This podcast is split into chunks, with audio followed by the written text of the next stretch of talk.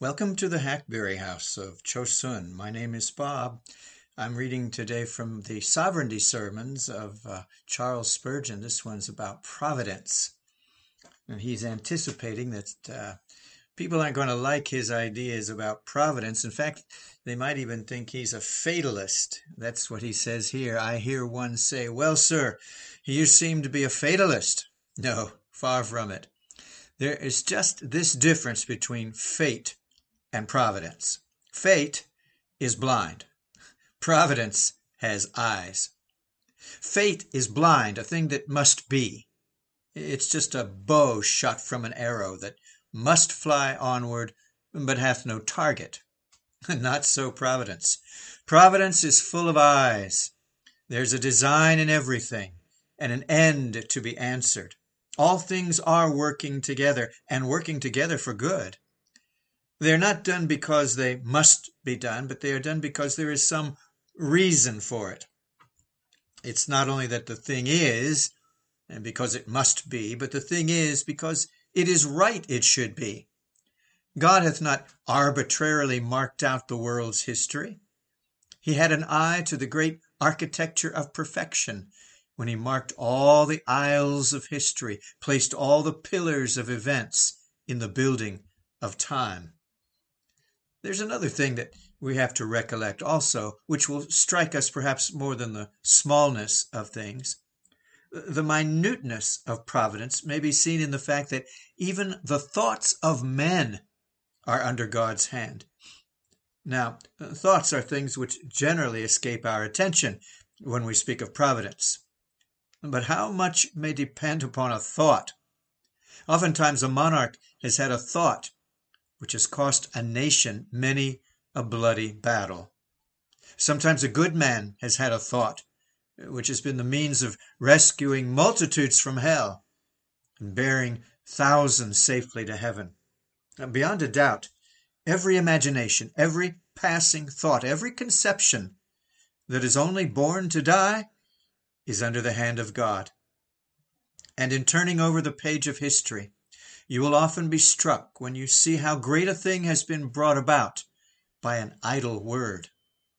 Depend upon it, then, that the will of man, the thought of man, the desire of man, every purpose of man, is immediately under the hand of God. Take an instance. Uh, Jesus Christ is to be born at Bethlehem. His mother's living at Nazareth. Now he'll be born there to a dead certainty. No, not so. Caesar takes a whim into his head. All the world shall be taxed, and he will have all of them go to their own city. Oh, what necessity for that? Stupid idea of Caesar's. If he had had a parliament like we do, they would have voted against him. They would have said, Why make all the people go to their own peculiar city to the census? Take the census where they live. That'll be abundantly sufficient. No, he says, it is my will and Caesar cannot be opposed. Uh, some think Caesar was mad. And God knows what he means to do with Caesar. Uh, Mary, great with child, must take a laborious journey to Bethlehem, and there is her child born in a manger. We should not have had the prophecy fulfilled that Christ should be born at Bethlehem, and our very faith in the Messiah might have been shaken if it had not been for that whim of Caesar's, so that even the will of man, the tyranny, the despotism of the tyrant, is in the hand of God, and he turneth it whithersoever he pleaseth, to work his own will. Gathering up all our heads into one short statement, it is our firm belief that he who wings an angel guides a sparrow. We believe that he who supports the dignity of his throne amidst the splendors of heaven maintains it also in the depths of the dark sea. We believe that there is nothing above, beneath, around, which is not according to the determination of his own counsel and will. While we are not fatalists, we do most truly and sternly hold the doctrine that God hath decreed all things whatsoever that come to pass, and that he overruleth all these things for his own glory and good so that with Martin Luther we can say, He everywhere hath sway, and all things serve his might. His every act pure blessing is, his path unsullied light. The second point is the kind consideration of God in taking care of his people. In reading the text, I thought, there's better care taken of me than I could ever take of myself. Oh, you all take care of yourselves to some extent, but which of you ever took so much care of himself as to count the hairs of his head? But God will not only protect our limbs, but even the excrescence of hair is to be seen after.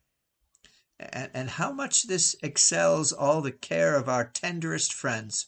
Look at the mother, how careful she is. If her child has a little cough, she notices it. The slightest weakness is sure to be observed. She has watched all its motions anxiously to see whether it walked right, whether all its limbs were sound, and uh, whether it had the use of all its powers in perfection. But she's never thought of numbering the hairs of her child's head, and the absence of one or two of them would give her no great concern. But our God is more careful of us even than a mother with her child, so careful that he numbers the hairs of our head. How safe are we then beneath the hand of God? However, uh, leaving the figure, let us again notice the kind guardian care which God exerts over his people in the way of providence. I've often been struck with the providence of God in keeping his people alive before they were converted. How many are there who would have been in hell at this hour if some special providence had not kept them alive until the time of their conversion? I remember mentioning this in, in company, and almost every person in the room had some half miracle to tell uh, concerning his own deliverance before conversion.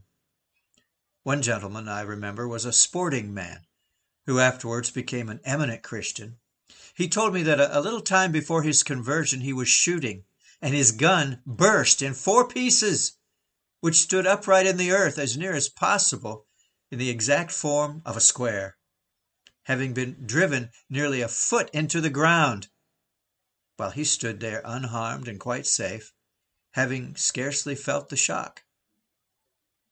I was noticing in Hervey's works one day a very pretty thought on this subject.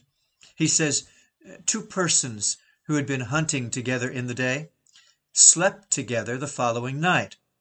One of them was renewing the pursuit in his dream, and having run the whole circle of the chase, came at last to the fall of the stag. Upon this he cries out with a determined ardor, I'll kill him! I'll kill him! and immediately feels for the knife which he carried in his pocket. His companion happening to awake and observing what passed, leaped from the bed.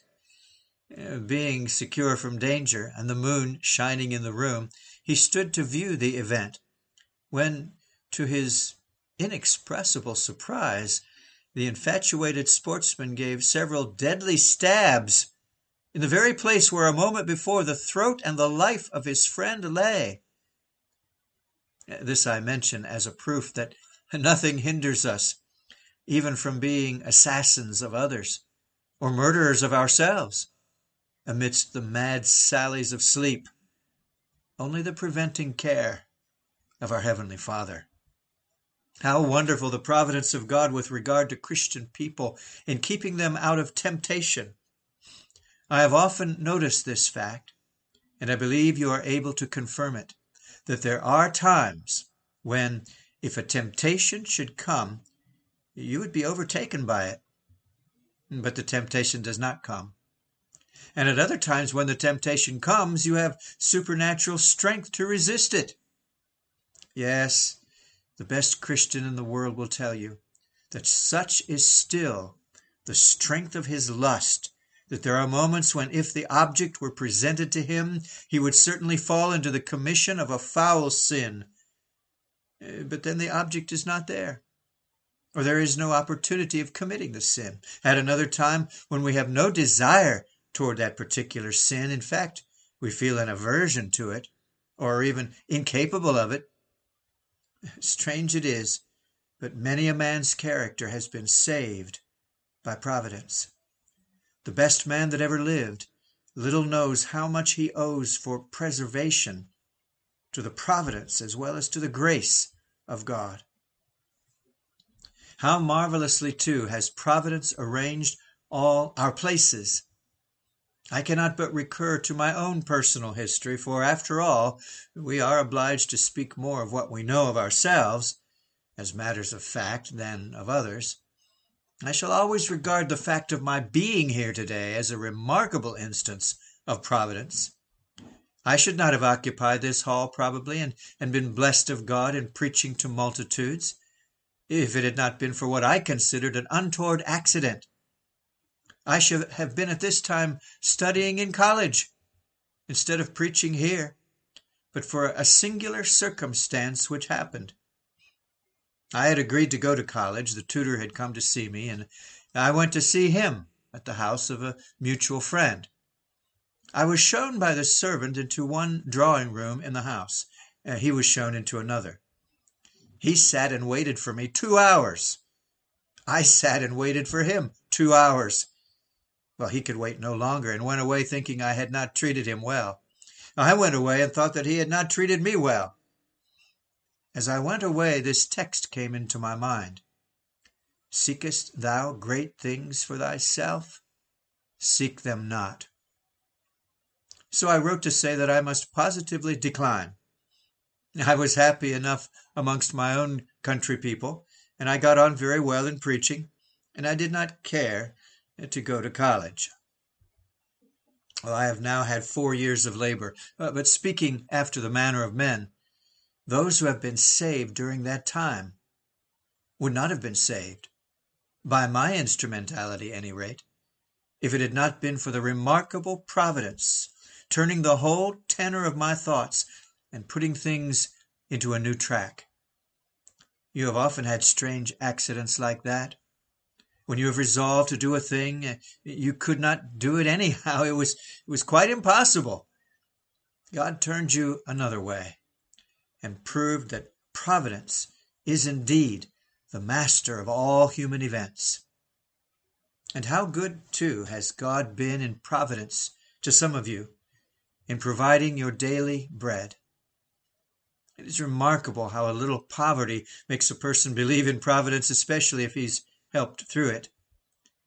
If a person has to live from hand to mouth, when day by day the manna falls, he begins to think there is a providence then. The gentleman who sows his broad acres, reaps his wheat, puts it into his barn, or takes his regular income, gets on so nicely that he can do without providence. He doesn't care a bit about it. The rents of his houses all come in, and his money in the three per cents is quite safe. What does he want with providence? But the poor man, who has to work at day labor, and sometimes runs very short, and just then happens to meet with somebody who gives him precisely what he wants, he exclaims, Well, I know there is a providence. I cannot help believing it. These things could not have come by chance. Well, now in conclusion, uh, brethren, sisters, if these things be so, if the hairs of our head are all numbered, and if Providence provides for his people all things necessary for this life and godliness, and arranges everything with infinite and unerring wisdom, what manner of persons ought we to be? Well, in the first place, we ought to be a bold race of people. What have we to fear? Another man looks up, and if he sees a lightning flash, he trembles at its mysterious power. We believe it has its predestined path. We may stand and contemplate it, although we would not presumptuously expose ourselves to it, yet we can confide in our God in the midst of a storm. We're out at sea. Men shake because they think that it's all chance. We, however, are seeing an order in the waves. We hear a music in the winds. It is for us to be peaceful and calm. To other men, the tempest is a fearful thing. We believe the tempest is in the hand of God. Why should we shake? Why should we quiver? In all convulsions of the world, in all temporal distress and danger, it is for us to stand calm and collected, looking boldly on. Our confidence should be very much the same in comparison with the man who is not a believer in providence, as the confidence of some uh, some learned surgeon, um, but yet never shudders at it, while the ignorant peasant, who has never seen anything so wonderful, is alarmed and fearful, and even thinks that evil spirits are at work. And we are to say, and let others say what they please, I know God is here, and I am his child, and this is all working for my good. Therefore will not I fear, though the earth be removed, and though the mountains be carried into the midst of the sea. Especially may I address this remark to timid people. There are some of you who are frightened at every little thing. Oh, if, if you could but believe that God manages all, why, you would not be screaming because your husband is not home when there's a, a little thunder and lightning or because there's a mouse in the parlor, or because there's a, a great tree blown down in the garden.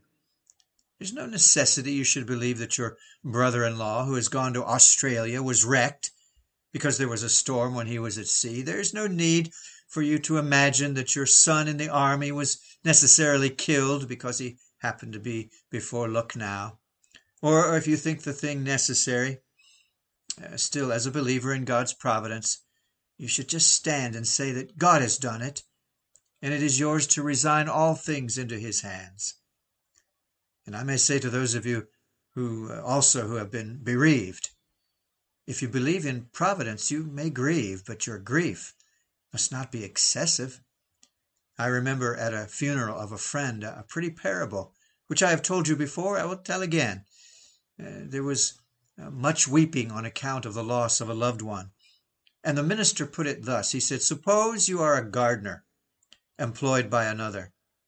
It's not your garden, but you are called upon to tend it, and you have your wages paid you. You've taken great care with a certain number of roses. You've trained them up, and there they are, blooming in their beauty. You pride yourself upon them. You come one morning into the garden and you find that the best rose has been taken away. You're angry. You go to your fellow servants and charge them with having taken the rose. They will declare they had nothing at all to do with it. And one says, I saw the master walking here this morning. I, I think he took it. Is the gardener angry then? No, no. At once he says, I'm happy that my rose should have been so fair as to attract the attention of the master. It is his own. He hath taken it. Let him do what seemeth him good. It is even so with your friends. They wither not by chance. The grave is not filled by accident. Men die according to God's will. Your child is gone, but the Master took it. Your husband is gone. Your wife is buried. The Master took them. Thank Him that He let you have the pleasure of caring for them and tending them while they were here. And thank Him that as he gave, he himself has taken away. If others had done it, you would have had the cause to be angry, but the Lord has done it. Can you then murmur? Will you not say, Thee at all times will I bless, having thee I all possess? How can I bereaved be, since I cannot part with thee? And pardon me when I say finally that I think this doctrine, if fully believed, ought to keep us always in an equable frame of mind. One of the things we most need is to have our equilibrium always kept up. Sometimes we are elated. If I ever find myself elated, I know what is coming. I know that I shall be depressed in a very few hours. If the balance goes too much up, it is sure to come down again. The happiest state of mind is to be always on the equilibrium. If good things come, thank God for them, but do not set your heart upon them. If good things go, thank God that He has taken them Himself, and still bless His name. Bear all. He who feels that everything cometh to pass according to God's will hath a great mainstay to his soul. He need not be shaken to and fro by every wind that bloweth, for he is fast bound, so that he need not move. This is an anchor cast into the sea while other things are drifting far away. He can ride calmly through. Strive, dear friends, eh, to believe this and maintain as the consequence of it that continual calm and peace which renders life so happy. Eh, do not get fearing ills that may come tomorrow. Either they will not come or else they will bring good with them. If you have evils today, do not multiply them by fearing those of tomorrow. Sufficient unto the day is the evil thereof. Oh, I would to God that some of you who are full of care and anxiety could be delivered from it by a belief in providence. And when you once get into that quiet frame, which this doctrine engenders, you'll be prepared for those higher exercises of communion and fellowship with Christ, to which distracting care is ever a fearful detriment, if not an entire preventive.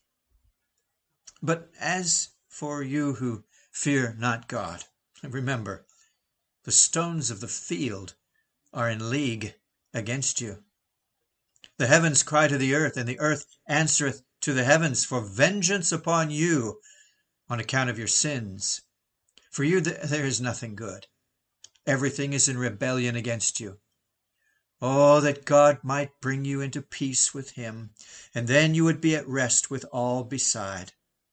Seek first the kingdom of God and his righteousness, and all these things shall be added to you. The Lord bless you in this. For Jesus' sake, Amen. That's from the New Park Street Pulpit, Volume 4, read as always with permission. Well, there's another message on providence. I think we just may go on to that next time rather than go right back to Ezekiel for those of you who are with me in real time, which is May the 18th, 2021. Um, haven't received the book yet. I, I have the document. I can read from it, but I think I need some time here because I'm discovering that Ezekiel part 5, and I figured this, is going to take a little while. I, just hit chapter 40. And if you've ever hit chapter 40 of your read through in the Bible, chapter 40 of Ezekiel is uh, interesting to say the least. I'm uh, dealing with it. So give me some time. Let's do let's do another Spurgeon couple of days. The last one uh, of this series, by the way, I believe, Providence as seen in the book of Esther. Okay? This is the Hackberry House of Chosun, and Lord willing, we get to talk again real soon. Bye bye.